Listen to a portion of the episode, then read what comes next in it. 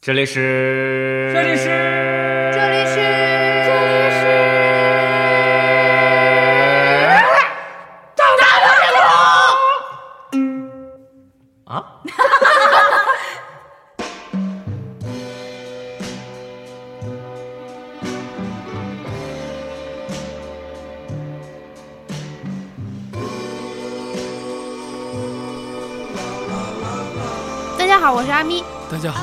我是黑豆，这里是大闹闹天空。呀，我都觉得这笑的非常的尴尬，特别不好意思我，刚才想是不是大闹天空？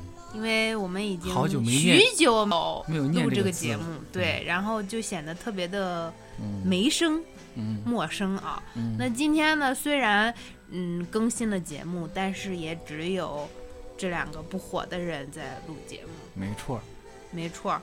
那今天要说点什么呢？就是好久不见了。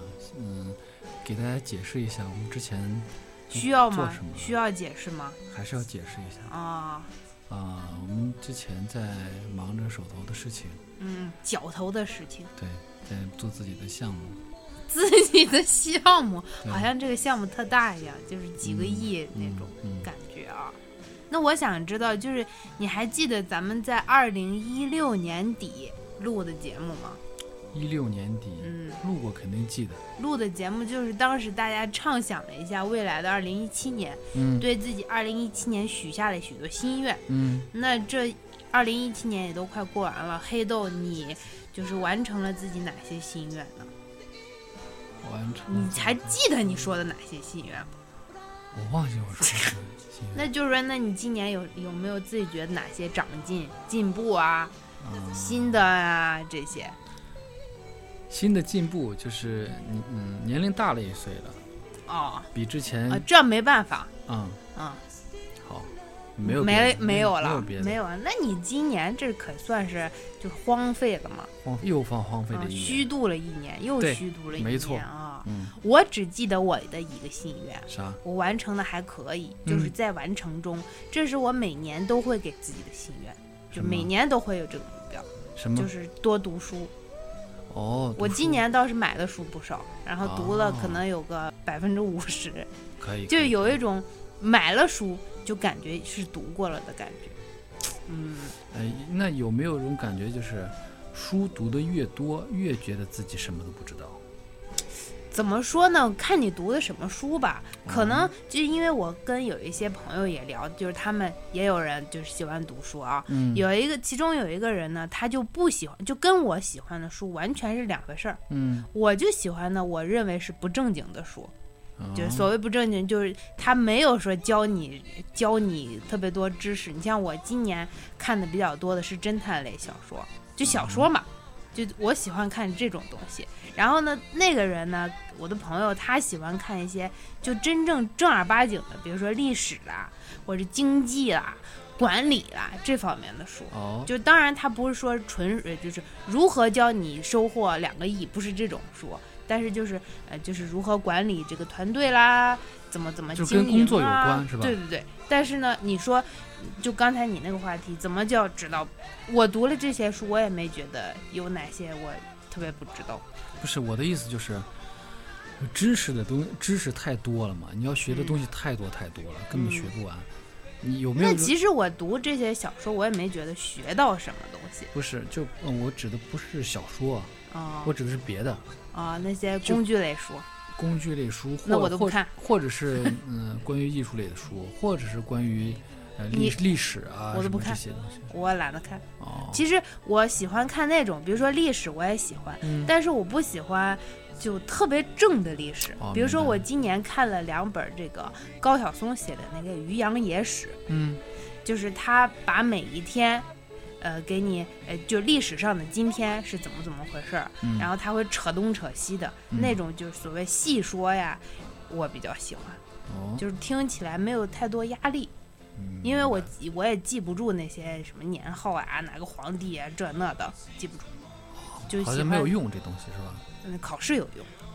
对，平时好像很很少会遇到这样的知识。对，啊，我给大家就是特别要说一本书啊，这嗯本书在今年年中好像特别火了一阵子。嗯这个书叫《房思琪的初恋乐园》，房思琪是个人是吧呃，？对，她是这本书里边这个小说里边的女主角。啊，然后他就讲的是，呃，这个他其实是他作者的个人经历。嗯，他小时候被他的老师性侵，哦，就写了这么一本，就是特别压抑啊。当当然，他不能写他本人怎么怎么样，他就嗯把自己化名为其中的。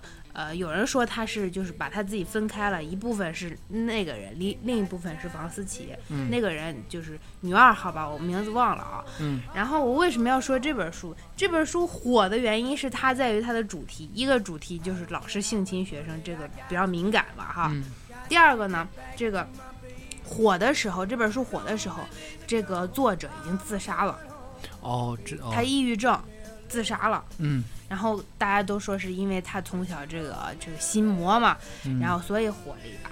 呃然后我也买了，我还买了两本。第一本我感觉我买成盗版了，然后我又买了另外一本，但是呢我没有看下去。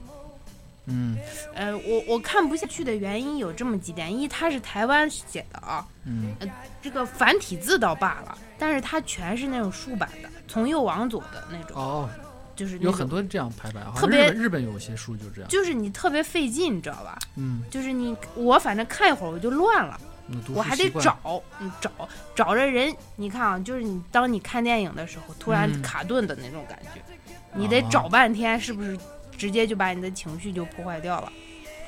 对不对？对。还有一个呢，它里面用了大量的这种隐喻的描写，太多了，嗯，让我觉得有点腻，就是糖吃太多太腻了。他就等于说把所有的东西几乎就是满篇的都全部用这种隐喻来告诉你，然后你就等于你自己想去吧。所以这两点让我觉得看这本书特别累。我当然我不能说这本书不好，毕竟它是一本很畅销的书，而且它里面的隐喻就是它那个水准超过了他的年龄段，也就是说。这个呃，作者叫林奕涵嘛，林奕涵她很年轻，二十多岁，嗯但是可以从她的文笔当中看出，她饱读诗书，是一个非常有才气、很文艺的这么一个女孩儿。但是这本书我没看完，啊，希望哪位有看完的可以跟我分享一下。交流一下。对，啊你说的书其实要说看书书啊，我平时看书比较比较你就没看很，少，你看了什么书吧？你别说你基本上我就看电子书，像这种呃纸的书看的很少很少。哎，我发现我看看不进去电子书，为什么？就是看不进去，就进不到脑子里。以前我也觉得，哎，放到手机里头，放 iPad 里边嗯看着特方便嘛。嗯我曾经还有一阵儿冲动，我差点买那个叫 Kindle 吧，那个东嗯西，就是为了能让我看书。但是我发现我放到手机里真心看不进去，不管什么。我之前有一本书，就是我买了那本书，但是那本书因为太厚了，嗯，所以平时都是呃，什么在家嗯金瓶梅，不是是那个艺术艺术的故事，你那书一听都看不下去。贡布里希的艺术故事，看谁看其实。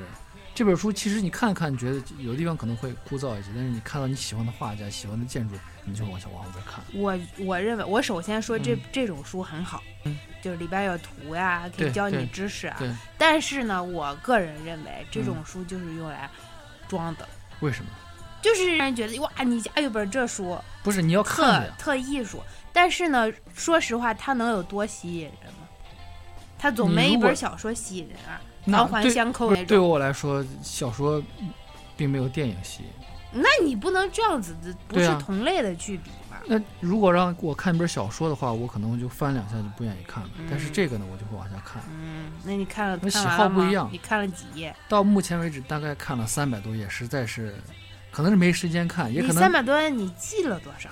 我基本上我只要是看过的书，基本上都记得，你少来！真的，不可能因为我读的书纸质的书很少，但是 我一旦读过，我的印象特别深。因为我其实读书有一个 呃障碍，就是读书障碍，就是每次看书的时候，就一页纸，别人都是看一分钟或者不到一分钟就翻页儿，但是我不是，我一我一页我要看十几分钟。那你是阅读障碍，啊，对，阅读障碍，就是我看一遍之后，就两三行看过去之后，突然想，哎，我刚才看了什么，然后又又再看一遍，然后看看一遍之后发现，哎，好像又还不理解不理解，然后再看一遍，所以只能说明两个问题，就读的少嘛？不是什么？一个是你读的少，就是嗯小时候啊，上学的时候什么朗读课文啊就没读过。对，第二个就是智商问题，我觉得这是这是心理的问题，不是智商。就是智商有问题，绝对智商脑容量太小。哎，但是很奇怪啊，像是一般的那些我比较关注的文章，或者我关注的人，关于他们的传记的描写，我一般比如说我在那个百科上看，或者在哪里查看他的文章，基本上只要是我关注的东西，我看一遍我都会记住。咦，好的，真的。咦，好的，我就不喜欢看人物传记的东西，因为我总觉得人物传记写的特别假。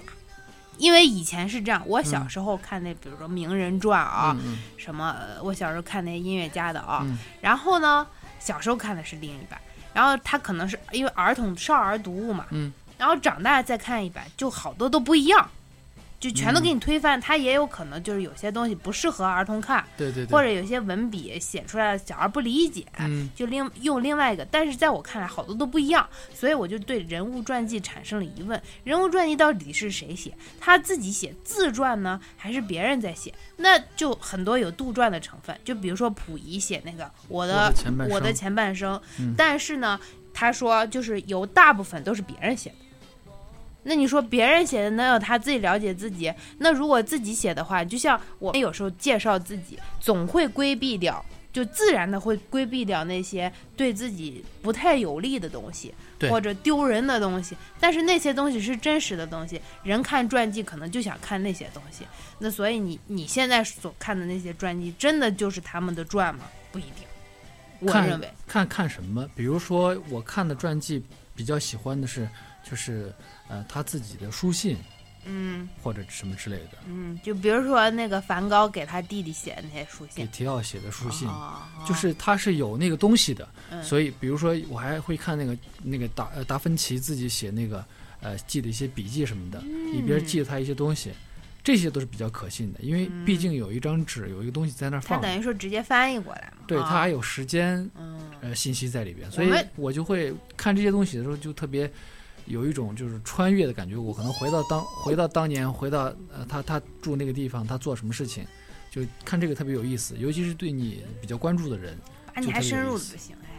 咱们说了这么多关于书的啊，但是嗯其实我觉得大家可能不想看。现在读书人很少了，嗯我就希望大家能做一个爱读书的人。然后我们说一说大家比较感兴趣的话题。今天我嗯跟黑豆就是录音之前，我们在想，因为人不多嘛，聊些什么呢？给大家也这段也到年底了嘛。我我其实不喜欢说一些圣诞节的东西，你呢，黑豆？因为我我不过圣诞节我更不愿意说。啊，所以我们就商量一下，说一说，给大家盘点一下，就二零一七年发生的一些大事件吧，嗯或者说比较火的一些事件。啊、只要是大事件，肯定嗯绝大多数的事件都不是什么好事情。哎，那也不一定，因为我成天看微博嘛，有基本上是这样基本上是这样那比如说有悲剧的事情总是传得很远，嗯，好事儿基本上都都都没人啊传。那今年来说，我觉得受关注最大的，可能前半年来说啊，嗯就是那个杭州保姆纵火案。嗯。就是说有一家子人他，呃夫妻俩，嗯。然后有三个孩子，嗯。挺有钱的啊，都是。嗯。然后就是三个孩子也都长得特别漂亮，然后他家雇个保姆，嗯。他就是保姆，就是因为一些口角，嗯，还有一些就是跟主人发生对争执。可能是这样的，嗯。然后又呃羡慕人家有钱，呃拿了人家东西啊，被发现了，反正有一些这种事情吧，嗯。然后就把房点了，然后这个主人主人没在，就是他老婆、嗯还有三个孩子都死了，烧死。啊，这是杭州的事情。对，保姆纵火案嘛，就今年可以来说，就是关注度最高的一个悲剧的事情。哇！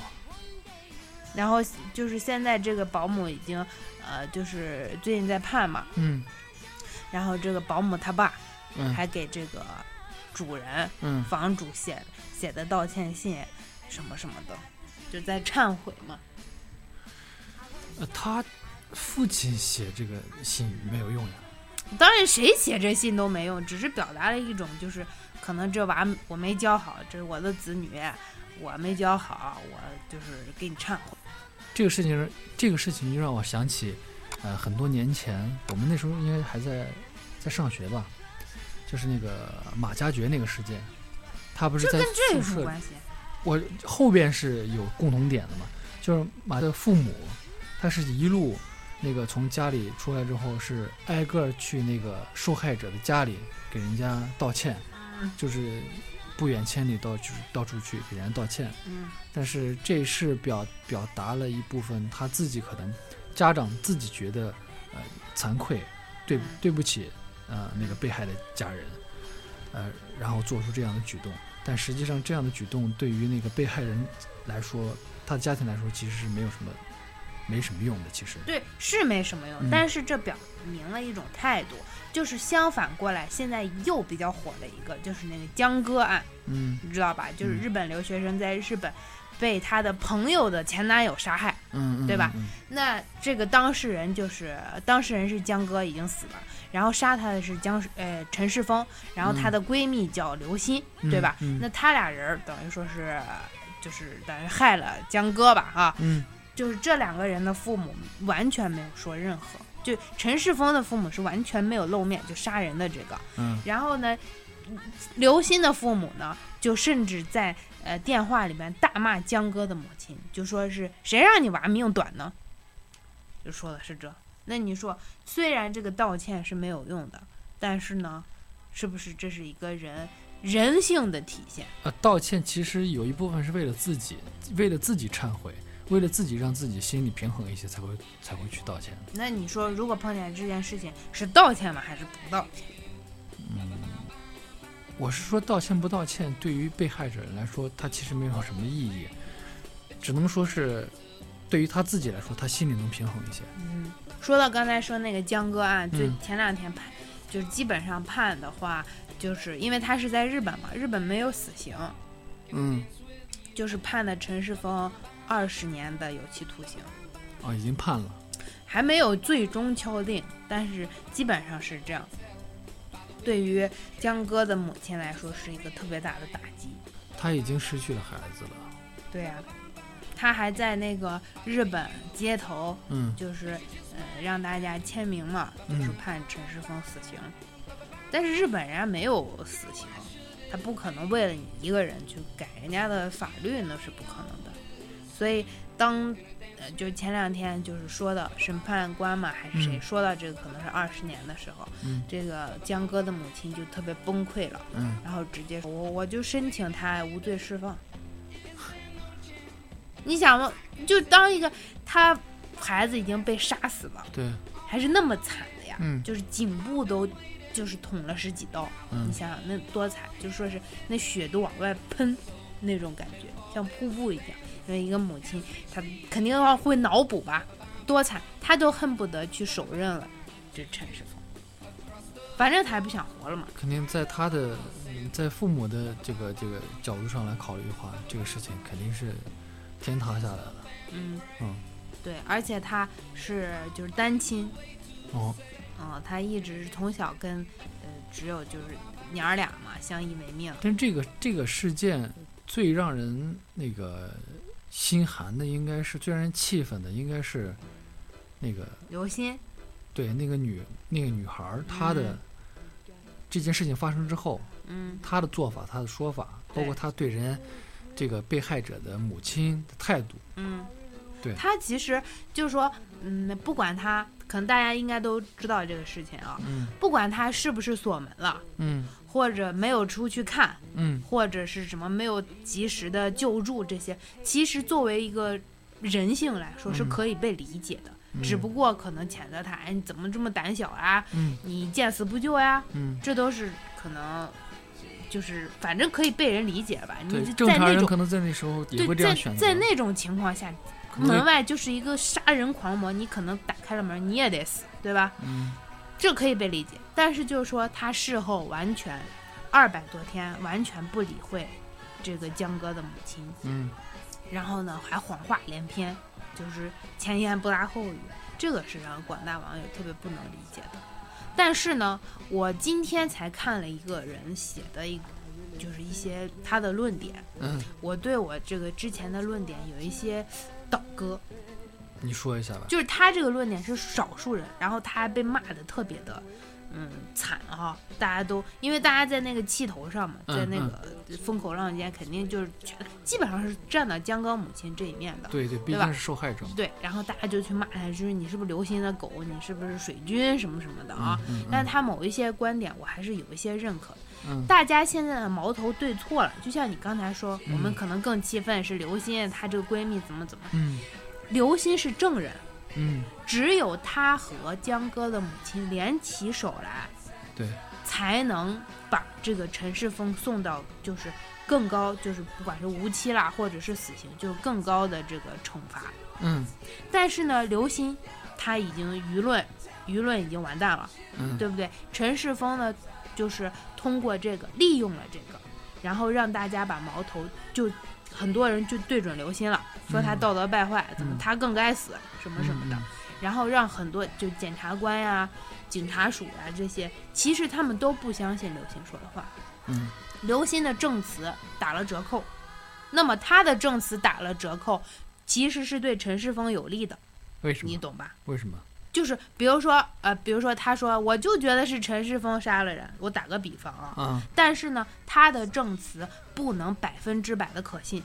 我就觉得这陈世峰是故意杀的刘鑫，呃，对，故意杀的江歌。那如果大家都特别信任刘鑫的话，好，那就判他一个死刑，判陈世峰一个死刑。但是呢，他的证词被大家所有人质疑，所有人打折扣，那大家会说，哎，那这个他可能不是故意杀人的，他是无意杀人的。那可能之前想判死刑，现在只判一个二十年。我只是打个比方啊。嗯所以这一点是让我觉得可能理性的看起来是是这样子。可是，呃，那所以网友，你跟法庭上的这些法官他们的判定是标准是不一样的。啊，还有一个就是日本的警察官呢，就是嗯，在开庭之前，他十二月份开庭的嘛，嗯开庭之前就给江歌母亲千叮咛万嘱咐，就说是嗯所有的证据、所有的细节，嗯你不要透露给任何人。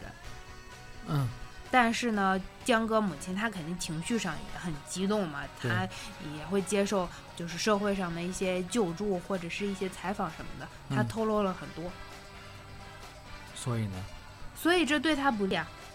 陈世峰他肯定也有律师呀，他也会看到这些动向，知道你你你散播出去什么，那就是见招拆招呗。对啊，所以说就是有人说，就是这句话说的也比较狠啊，嗯就是江哥母亲就就是一手好牌打成渣。现在如果是真正的判二十年的话，你对江哥母亲是一个非常大的打击，对不对？就他二十年也有可能，也判不了二十年，判个十几年，然后再在牢里面就是改造的比较好，嘚儿出来，那啥事儿没有。所以就是说，可能当然遇到这种事情你也理性不起来，但是尽量理性吧。咱们不要说这么沉痛的话题啊，就说一说还有什么轻松的话题。我们说说维多利亚吧。咦，维多利亚，刚才这个话题真的太沉重了，我嗯现在有想到那个画面的时候，你一想到没？你只想到那个维密上面的模特吧？其实维密我还没看呢，咦，真的。嗯，我还没看呢。我也就是之前别人就是朋友圈或者是别人微谁？信微是不是肥八？信之间发了一下那个有人摔倒的那个画哦，面，奚梦瑶，我啊，我也不知道他叫啥，然后就是中国的嘛，嗯中国的嘛。然后其他的好像没什么印象，今这个衣服什么的，包包括那些别的视频，我到现在我也没看。你衣服，你们男的是会看衣服吗？你们男的从来都不会看衣服吧？不看衣服看什么？哎呀，你不看衣服看什么？那给你们一堆衣服好了，淘宝卖家秀，穿就是要穿在穿在身上看呀，那是看身材啊，那看衣服干嘛？那也是要看衣服的呀。维多利亚也是要看衣服设计。那是女的看衣服，男的是看身材。其实说实话，那个身材，嗯、亚洲人的就是我以以我的那个审美啊，嗯，你喜欢欧美款？我不喜欢，嗯，我就觉得好像你不喜欢丰腰翘臀的那种大胸嘛？也不是大胸，其实就是那种他们型比较好。模特儿那个，我总觉得练的过了，过了，他们又不是练健美的。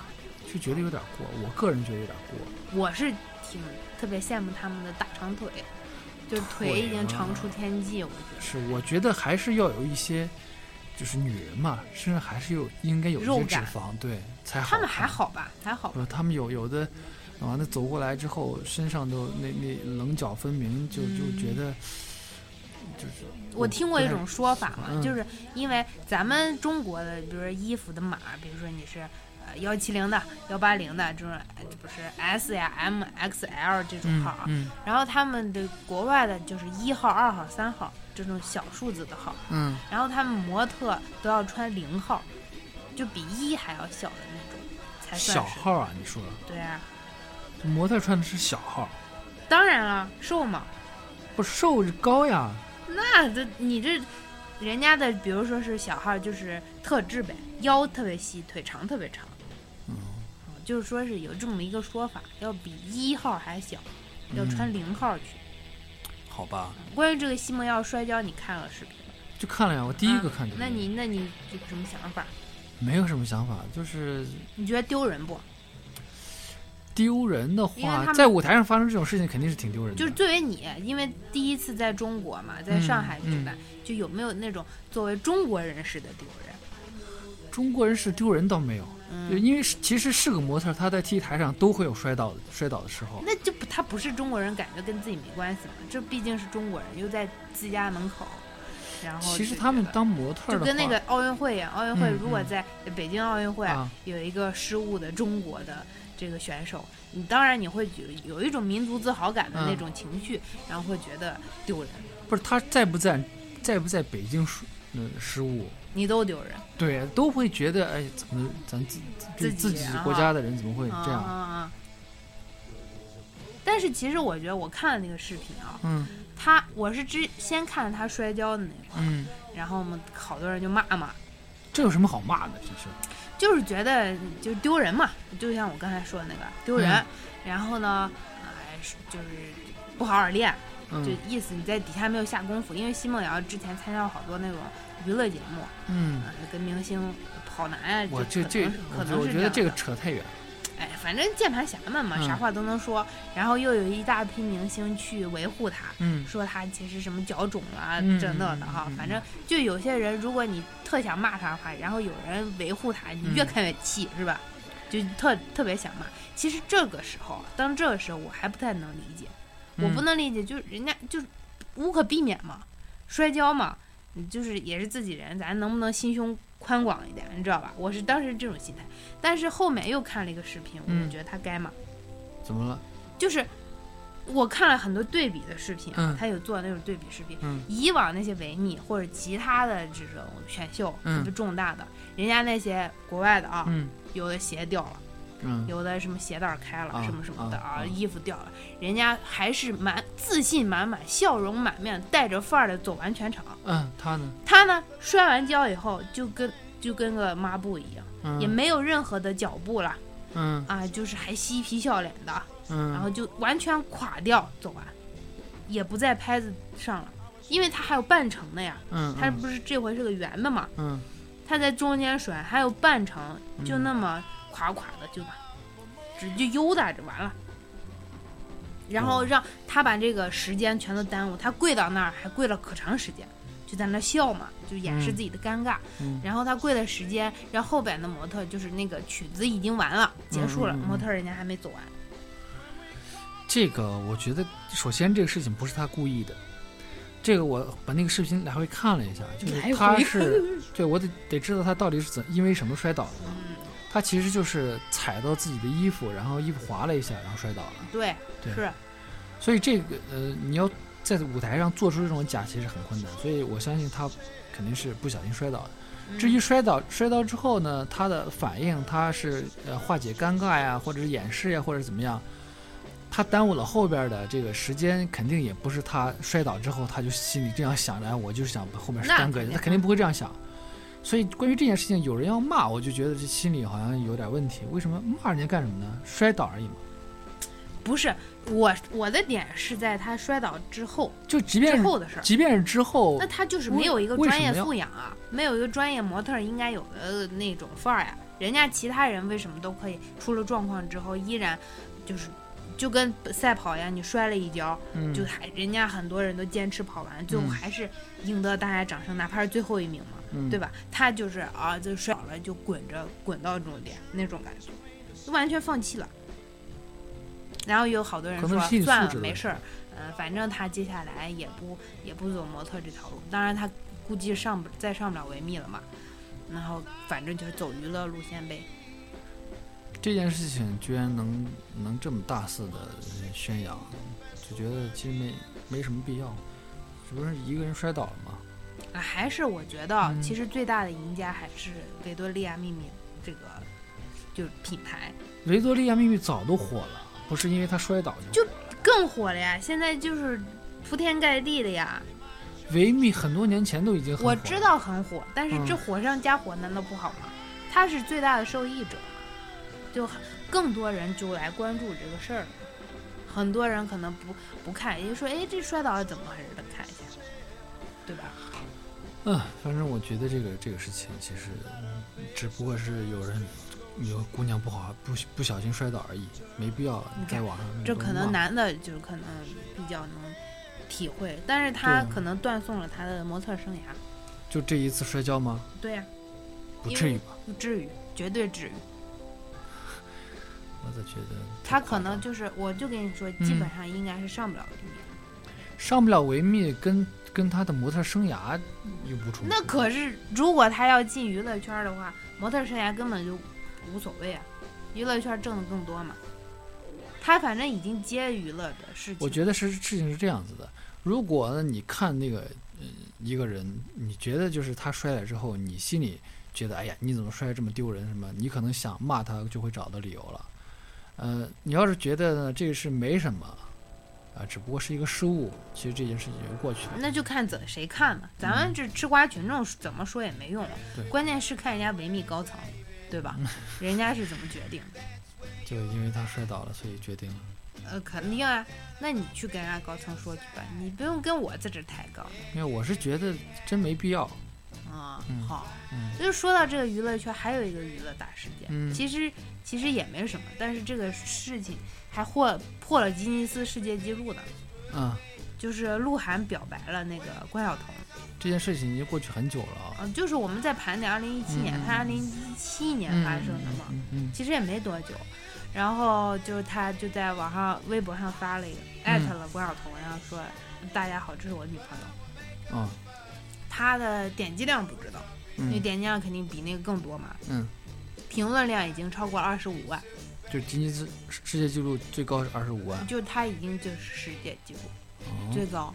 嗯，你想想那这个，那这是有世界吉尼斯世界纪录这一项的吗？会获奖吗？你可以申请嘛？哦，就是你 你谁谁会申请这个 什么东西 特别世界纪录？特别厉害的话，可以自己申请嘛。呃，有一些是吉尼斯世界纪录确实很很奇怪，最大的馅儿饼什么最最大的牙签儿是两根树干，没有吧？我觉得这是有有那个什么最大的馅儿饼，那就根本不是看味道，那就看大小，就就有一些很奇怪我，觉得这种东西就是还有那种最大的火锅嘛完全是，噱头，对成都弄对的那个对对对，就特别浪费。就是浪费，没人去那样吃最大的月饼，做出谁吃那东西？啊就最还有最大的巧克力，巧克力可以吃，不过你人手抓来抓去的，不，它巧克力它不是比大小的，嗯，是吧？你不说谁巧克力做的大，谁的就好那。你没有一个最好吃的，这个人口味不同嘛，就所以这是博眼球的事对，只能是啊从那个时间呢，或者大小、尺寸、体积，嗯，从这个上判定。哎，就是这个鹿晗这个表白关晓彤这个事件啊，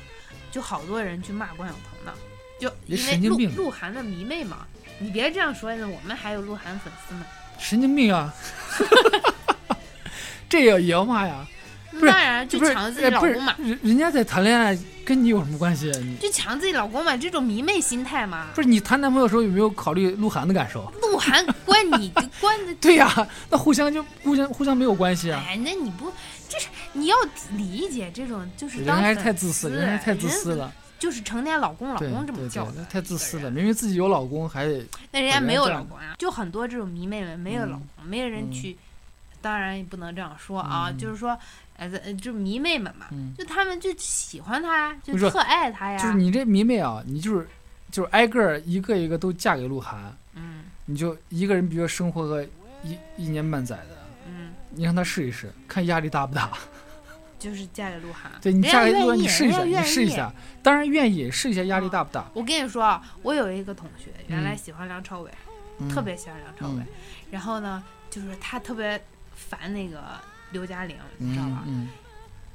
他就有时候说是，你看刘嘉玲啥嘛，嗯。也不给我们梁朝伟生个孩子。她其实没有 没有像这个，就是她老公什么什么的，嗯。但是她就是平时说梁朝伟就是我老公怎么怎么的，嗯。我们只就默认是梁嗯朝伟。嗯她就嫌她跟个就是那种婆婆一样啊，嗯，就嫌刘嘉玲不是，不生孩子，你知道吧？嗯然后她说，我说那你去给她生孩子嘛哈，嗯就说她她都甚至说我愿意，就是哪怕梁朝伟把我强奸了，就跟我一夜情，然后我给他生个孩子，然后我啥也不拖累他，我天，就都愿意。废话，什么叫都愿意？这多好的事儿！对，今天我看了一个，就最近陈意涵也比较火，因为我很喜欢陈意涵她嘛，嗯嗯大脸不喜欢她，大脸嗯觉得她就看着心机重啊，当然也有网大脸上看这么准，网上好多人也说陈意涵看着心机重，但是哦我我无所谓，因为我就是喜挺喜欢他的啊。嗯。最近为什么都骂他呢？因为他就是扒出来他跟好多男明星，然后拍拍那种照片特别亲密，嗯。然后大家都说这种就所谓的汉子婊，你知道吧？嗯？就哥们儿嘛，跟你嗯称兄道弟，嗯但是其实就是跟你就不清不楚的这种好多女生在在就是底下评论，他包括因为他跟那些亲密的都是特别火，比如说彭于晏呀、胡嗯歌呀、余嗯文乐呀这些，就是嗯被大家称为老公的人，嗯所以好多的迷妹们都去攻击陈意涵。然后呢，哦就我今天看底下有一条评论说是。嗯，我要是跟彭于晏、胡歌那么熟，我早都强奸一百回了。我还在这儿拍照，谁谁谁谁强奸谁？就他他，你就是还骂人家陈意涵，陈意涵只意思只不过拍个照而已。要是我，早都把他们强奸一百遍了。你怎么知道没有呢？那就是好多人去骂骂这个关晓彤，你又扯回来。你就不能理解是吧？我不能理解，是我对关晓彤也不不了解，其实我对鹿晗其实也不了解。嗯，嗯那就是这样。你不是嗯原来就是你把你现在放到年少时期，嗯，你不是特别喜欢那叫什么梁咏琪吗？小时候对，就是他跟一面好的时候，啊你想他打死一面。没有没有没有，我都喜欢。真的那你，那如果法律允许的话，你希望三个人一起生活，嗯，有没有这种想法？法律不允许也愿意。就是你看，就像我刚才给梁朝伟生孩子，没有没有没有，他就希望他哪怕到一起生活是另外一个层面上的问题了。就是想了个远，你想啊，因为当时我知道呃梁咏琪和呃这个郑伊健的时候，我是分分开知道的。就是比如说看《古惑仔》的时候，或者看看《风云》的时候，觉得哎郑伊健哎这个这个，只是觉得挺帅的，没说他演技怎么样。小时候不嗯不太懂，然后看到这个这个这个这个梁咏琪的时候时候，呀觉得呀这女孩这么这么这么这么清纯，然后个子又这么高，笑起来这么甜，嗯看乖乖的这种，然后短发很清爽，看觉得很喜欢。然后后来听别人说，呃，他们呃后来就是在一起过，怎么后来又分手了？然后我才觉得哦，原来就是他俩还有一段，哎，就我知道了这种心态。嗯就你看，我刚才说我挺喜欢陈意涵的吧，啊我也很喜欢彭于晏，啊，是我老公，你知道吧？嗯？但是呢，啊，就是我更当然更喜，作为一个迷妹来说，更嗯喜欢彭于晏多一点哈。但他俩演过一个《听说》那个电影，嗯就他俩演情侣嘛哈。啊然后我就觉得，如果彭于晏就抱抱了他谈恋爱了，我嗯当然不会像那个鹿晗迷妹们要的骂死谁谁谁啊，嗯但是我当然心里会很不舒服啊，啊只是这个情绪。但是如果彭于晏跟陈意涵好了，我嗯 OK，你 OK 对我 OK。好的，我曾经哎，我小时候喜欢王力宏的时候啊，嗯。嗯，就是不是当时爆出他跟李云迪怎么怎么的啊，我特别希望他是 gay，真的，哦，就是你就不希望不希望女如果我生把他占有，对对，我如果喜欢一个男的，嗯，我就是我可希望他是 gay，对我如果他不喜欢我的话啊，嗯，我宁愿他被男的占有，就不能被女的占有，这那那得种心态可怕那得？看那男的是谁吧。谁被王力宏，你是后来跟王宝强在一块儿，跟王宝强在一块儿，这高差有点大吧？这跟高跟高差有什么关系？他俩都聊不到一块儿去，那万一就宝强就哪一天就就人家采访他，宝宝强就说，我我我就喜欢王力宏，那我他俩不可能在一起的。王力宏跟李云迪还是比较配的，是吧？嗯，哎，李云迪，李云迪我挺喜欢的，嗯嗯，就觉得这个很内敛啊，啊。我现场见过李云迪，是吧？在我哪？还很近，在哪儿？在北京。哦，在一个会场，然后他很近，然后他当时是我们的一个活动，嗯，然后他来作为嘉宾，然后给一些小朋友做一些就钢琴上的指导，哦，然后其中一个小朋友是我的学生，然后我就去了，我在第一排很近看着他。那没有上前说话啊什么的。没有，那没有，人家急匆匆来，急匆匆走，我只是做一个作为一个迷妹吧，人家看一下，怎么样？就是感受怎么样？感受就还行吧，他也没弹，就是他就是你当当你看到一个你你崇拜的人在你面前就近在咫尺，你有什么感觉？其实我对他没有特别崇拜，就是嗯很欣赏。欣赏要是彭于晏在上，我估计就冲上去了，你知道是吧？啊哈，对对对，彭于晏在的话，轮不到你冲上去。啊，就有人强奸他一百遍了。就关于刚才说的鹿晗这个话题啊，嗯，你又说鹿晗，对我说鹿晗是因为我对他的了解在于技术方面，他有什么技术？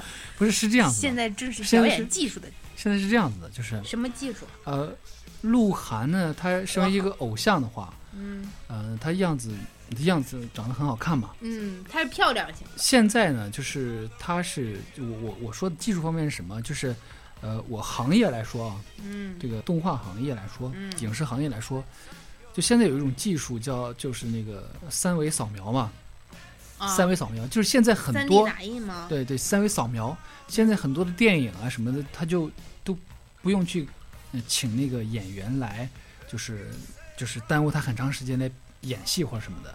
嗯现在好多技术技术都是，比如说很多年前的那个呃彼得杰克逊那个导演，就是就是呃金刚那个导演嘛，彼得杰克逊，他也就是指环王那个导演，他之前拍金刚的时候就用一种技术，就是三三维扫描，扫描了演员之后，把演员的形象放在了三维模型上面，然后通过这样去表演。所以说，呃，演员并不需要真的在那表演，他只只需要扫一下他的外形就可以了。那跟鹿晗有什么关系？所以我要往后边说嘛。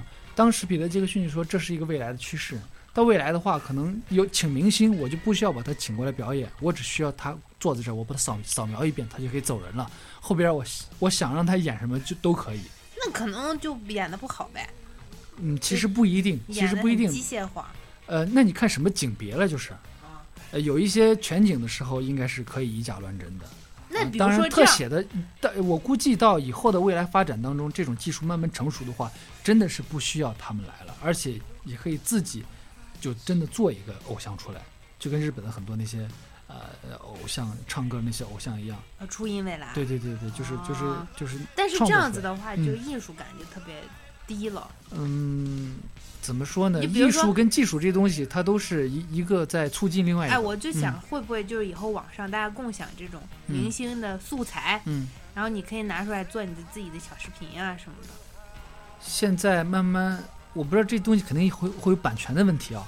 嗯，鹿晗他现在把他请过来之后，在那个鹿这么硬的在棚里边，在棚里边那个三维扫描的时候，他这就是一点几秒，不不不到一秒，零点几秒，零点八秒好像，就可以三百六十度无死角的把他的头部就噌一下，全部扫描下来了，数据全部拍下来了。是不是噌一下？对然后呢那，他就可以走人了。每一个毛发他都能拍，对，每一每每一个细节，每一个疙瘩坑，对，所以说他他就可以走，他就可以走了。他走了之后什，么什么白头什么把这个把这个信息放在，那他扫完之后就有哎模型了嘛他是裸体扫吗？应肯定不是裸体扫，那扫出来不是就他的衣服呀什么的？主要是用头嘛，其他东西都无所谓。你又不知道鹿晗的胳膊手是是是，跟人迷妹们肯定知道，好不好？有些全景镜头你不可能发现那不是鹿晗的手的。啊，现在就是有一个演员他代替鹿晗，他只需要在这里表表演完之后，把鹿晗的头放在他脑袋上就 OK 了。啊所以那个零点八秒呢，鹿晗站起来拿了一个亿就走了。那也就是说，鹿晗不需要有演技了。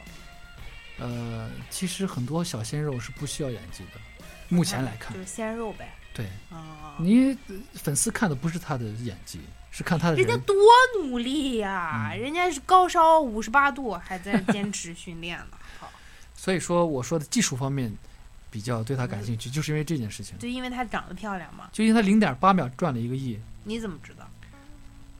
你，去那个在在在一个会议上我听到的，啊，你就说鹿晗是吧？对，就是鹿晗，就是鹿晗呀，就他本人呀，零点八秒赚一个亿，对啊，那他还，我觉得如果这一点的话，这样说就就是说配得上关零点。八秒呃一个亿只是这样一个说法，但实际上他到那个地方化妆呀、准备啊，肯定不止零点八秒，那就是一个亿啊！一个亿在那待十天我都愿意，才十天。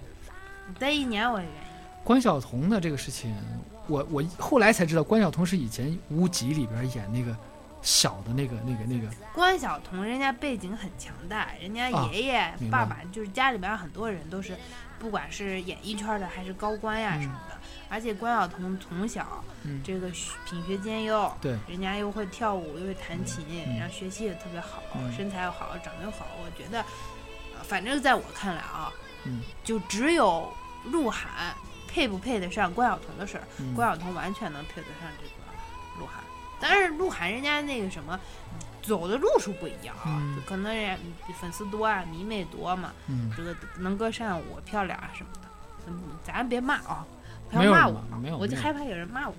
嗯 就是鹿晗，说到鹿晗，我想起一个事，他不是韩国出来的吗？嗯他是什么组合来着？，XO，啊、x o 就是其实写出来是 EXO，但是那个 E 不发音。对，好多人就是因为在这个网上说什么 EXO 什么什么的啊，然后被他们就是什么饭嗯什么什么饭啊，就粉丝啊嗯就是，你懂不懂？人家这个 E 根本就不发音，就就就这也能被骂，嗯知道吧？不是那个 E 不发音，它这组合就是 EXO 三个字母呀，但是就是念出来不能那样念，为什么已经写出为什么不能念？那我也不知道。就奇怪啊，啊，就啊，对他们叫行星饭，行星饭，呃我不知道为什么啊。然后就是他，就中国的，还有那谁，呃，张艺兴，还啊有吴亦凡，啊，我以为啊，他们都是这个韩国的。最近就是有一个那个 Shining 那个组合，你知道不？也是韩国的，嗯也是那种可能就比较老了，跟 Super Junior 差不多一同时代的。嗯然后其中有一个呃那个成员嗯才二十七嘛，二十八，嗯。叫金什么什么金璇什么的，嗯，抑郁症自杀了。哦，好，哎，好像我前几天看到过那推送那个新闻，就明星好多，这还有前一阵儿那已经自杀自杀成功了吗？自杀不是不是，成功，我的意思就是他自杀对，已。经已经去世了。然后最近这两天就好多明星去就是开追悼会嘛，哦，去吊唁他是中是韩国人吗？韩国人，然后包括你喜欢那个林允儿，呃，允允儿不是林允，也去吊唁了。啊，允儿，啊、然后他们就都穿的黑衣服，戴的黑墨镜什么的，嗯，就说这个病是不知道他们为什么这么抑郁啊，就是明星压力那么大那么多钱花呗，你不是不是钱多钱少的问题，嗯压力肯定很大。谁压力小？我觉得这个还是一个是可能压力大，还有个不是不是自我调节的事情。明星他韩国压力，韩国明星压力更大。他是那个明星，他都有会有虚荣心嘛，虚荣心应该是比正常人要强很多的。就是想要好包什么的，不是，就是就你红你，红不红，你在处于嗯什么地位，要不要新来的偶像会不会把你代替了？嗯，就是嗯他们这种心理其实特别没有安全感。更新换代很正常嘛。很正常，你在里边你就觉得接受不了嘛。嗯，我曾经那么火是吧？对啊，你对啊，对啊，对啊，嗯，所以大家要正视这个。或者说别的别人条件没有好，为什么比我还火？那这个人嗯对吧？王宝强还火呢，王宝强条件差吗？那好，演技好，对呀、嗯，就是你得图一头嘛。对呀、不是每个人红都有自己的理由的，怎么可嗯能就就就什么都没有付出，什么都不会，没有什么拿出来值得服众的东西，人家能火了，能零点八秒挣一个亿？那你就是，那鹿晗肯定不是只靠脸的，人家有别的呢。那肯定啊，嗯人家多努力，嗯，就烧高烧一百度还坚持训练了。就我不要骂我啊，我是还觉得鹿晗挺好的。嗯。哦，对，刚才少说了一个人，还有嗯黄子韬呢，乌里涛涛黄子韬谁也是 XO 里面的中国成员，啊？都是中国人。不清楚。哎，我发现这已经很难。自从这个新出来的偶像年龄低于我的年龄，我我就不太关注了。因为什么？这只能证明你老了。对呀、因为我看我们的那个呃微信群里面好多人就是在讨论嘛，嗯什么吴磊，嗯，什么刘昊然，这些我完全不知道。不知道。就是我看了他们名字，我现在知道他们是某一个小鲜肉明星。TFBOY 我们倒知道。TFBOY 你能说出来名吗？我都能说出来，他们都是谁谁谁，然后我还能对得上号。不不不，都是谁？我来考考你。TFBOY 首先他们有几个人？三个人，嗯，男的女的？男的嘛，boy boy 男。嗯嗯。还有嗯就叫什么名字？你说随便说。不，我可能需要提醒一下。啊、你说说姓姓什么易阳，啊？易阳，什么叫一两个字都说出来了？他名字四个字，不知道。看你我还你还提醒易烊啥？易烊千玺。这是这是吗？对呀、他是不是里边最不红的？你怎么能这样说？都红都红。都红。嗯，那我这个名字真是我第一次听。还有什么？另外就是就是三个字。谁嘛？哎，算了算了算了，考虑。算了一个叫王源，一个叫王俊凯。啊，王王俊凯我知道，王俊凯现在可能最火的可能是俊王俊凯啊，王俊凯是那个好像前段时间在电视上参加什么演对，因为他是那个什么，呃，北电的学生，啊大一的学生，对然后他参加那个什么演员的诞生，哦，嗯，我看他演戏他好像是队长，嗯，那人家还需要一个成长，对啊，对那他年龄还小呢，还要对鼓励。所以为什么我就特别不赞成大家去骂他，就是那个什么不，赞成骂他，为什么？好多人骂 TFBOY，就尤其行星饭，就刚才说嗯那个 XO 的粉丝。嗯和就是他们叫四叶草，你看我都知道，说明我还很年轻。嗯就是 TFBOYS 的粉丝叫四叶草，嗯就大骂，就是不停的骂，嗯，就说你偶像不行，我偶像，你我偶像好。这些人都没工作吗？没事儿做就小？学生啊，哦，就还是作业太少。嗯 就是曾经在那个美拍上，因为我玩美拍嘛啊，掀起过一场这个行星饭和四叶草之间的大型骂战。可以。就有一个人就说，好像他是四叶草的粉丝呃粉丝吧为，哎为什么？就现在孩子为什么会这样？如果像我们因为我们小作业太少，还都有手机。不不不，就键盘侠都是这些。你比如回想我们小时候看到偶像、嗯或者看到另外一个偶像，没有想着去因为喜欢这个而骂另外一个呀。为什为什么现在会会会有仇恨这么大的仇恨？不知道，神经病嘛。所以说，所以说，玄奘去取西经就是 呀，你能不能不要装？就是为了靠这本经书化解人世间的仇恨。哎，我其实跟你说，这可能是一种偶像文化吧。嗯，可能这些偶像也需要就是粉丝这么骂来骂去，才增加他关注度嘛，然后就骂火了，然后骂火了嘛。好吧？啊、以前你看，像我，我也不知道什么，以前绝对不知道什么行星饭啊、四叶草这种词儿。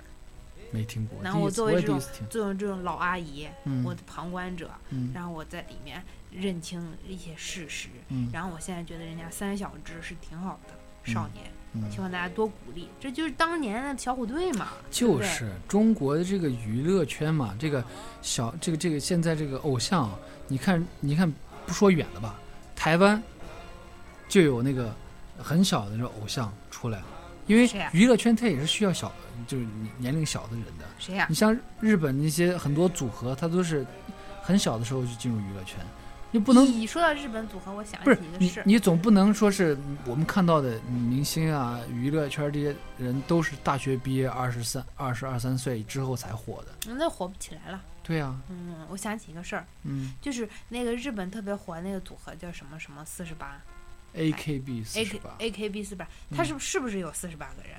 应该是吧？要不然为什么？反正一河滩人，嗯对吧？嗯一大堆人。嗯然后中国也有一个山寨的，就是 S N H 四十八，forty eight，也是特别多姑娘们啊。嗯然后完全学人家日本的，嗯然后也搞什么，人家日本不是经常就是每一年搞一个就投票嘛，嗯其实让大家花钱嘛，嗯投票看谁是人气王，嗯然后还给你颁个奖啊什么，嗯。让登上宝座什么嗯什么的。嗯，最近呢，我就因为这个事件又认识了一个新偶像，就是 S N H forty eight 里头一个叫李一桐的，嗯。反正他们说的话我都听不懂。嗯。然后他就曝光了一段他在网上的视频，就说是，呃，什么你们居然还投我唱这个 CP 歌，还什么投这个的，反正我真的我听不懂。嗯，但是呢，我就不喜欢这个李一桐。什么意思？我也没听懂。你跟大家可以去网上搜一下，意思就是说是，嗯、你人家投票嘛，粉丝投票就说是，呃，粉丝为啥投票？就粉丝想有这个主控权，我就想让，就比如说黑豆和肥八在一起，嗯我们投票投上十万票，你俩就得在一起，不管就在一起上台表演一个亲亲呀，嗯嗯嗯这就是反正类似于这种意思吧啊。嗯然后呢，他就不，他说你我就不想 CP，呃不想 CP，我就不想唱那首歌。你你们还投我这唱这首歌，投我唱这首歌的人就死去吧，他是这样原话是这样说的就？就去世了，你们已经去世了。我现在要放烟花，要庆祝你们的去世，啥啥啥的是吗？啊。然然后呢，然后哎就说是你们投这些票一共多少钱？然后有人给他算一下，一千多。他的口气跟你的表演是一样的吗？一样，因为我查了一下，他他还是西安人，呃 他口音特别重，你知道吧？我就是想哦，是是语音还是啊？有视频，视频啊有视频，他在直播视频里头。哦，然后呢，因为他口音的，我就觉得又熟悉又很生冷硬蹭的啊，跟我们一样。嗯嗯然后我就上网查查，原来这李一桐是西安人，就我不喜欢他那种可拽的样子。嗯然后他还说啊、哎，就一千多块钱，老娘的一件什么一件衬衣都比这贵，什么什么的，嗯就特别拽。嗯。然后又爆出来他去年人家颁那个奖嘛，颁那个就什么呃谁是什么人气之王，谁是嗯。什么皇后这种东西，他得第二名，嗯。他上台还就是特别拽，说是我明年你们看吧，我们我明年一定会上到那个宝座上去，那个宝座就肯定是给我的，而且我告诉你们，我只要上了这个宝座，我就不下来，我就很就你是看到你是看到他视频这样说了吗？视频对是是不是？就特特别那种嘴脸啊，让我不喜欢。哦，嗯，就是你不喜欢像你的人。怎么就像我了？他只是我刚口音刚觉得就是你。那我就是模仿能力强呗。哦，嗯，没有夸张的成分吧？你可以去看看，我认为没有。哦，但是我把他的这个就是尖酸刻薄，可能表现的淋漓尽致一点。是吧？嗯今天就这也聊了很很长时间了，对，我就希望我们这个五个人还是最好抓紧时间，尽快能够给大家重组吧。对给大家录录上几期节目，几期特别累，嗯其实录节目。说说录几期，其实我你看，我跟黑豆录节目，我就像一个，我就像郭德纲一样，嗯就不停的嘚嘚嘚嘚嘚。然后这个黑豆呢，但是没有于谦，你肯定嘚嘚嘚也没有什么用。你你就是他们逗哏的说，捧哏的就是只不过是站上来听相声，还不花钱，嗯，就是你啥也不说，嗯就跟你录节目特别累。是吧？嗯，今天这个节，嗯今天节目是我跟阿咪两个人给大家去录，你想我非常？我非常不希望下次还是这样子，你啥意思？就是我希望下次大家人再多一些嘛。那你就不希望跟我一块儿录呗？不是，你就我是觉得希望跟肥八录呗？我是觉得大家能够再聚在一起嘛。那就说，如果下回只能还是咱俩录会，你会不会就摔门而走？那可能就会不录吧。哎，好 好好，你就说跟我录一块儿开心不开心吧？嗯，只不过是站在旁边听节目而已。开心嘛，你就说开心不开心吧？我一定要问出这个。好的，我我那啥呀，我我单飞啊，我我是单飞。如果您有任何意见或建议，可以发微博艾特一起大闹天空，或者给我们发私信亲密交流，也可以在微博的节目发布帖下留言，和我们一起互动玩耍哦。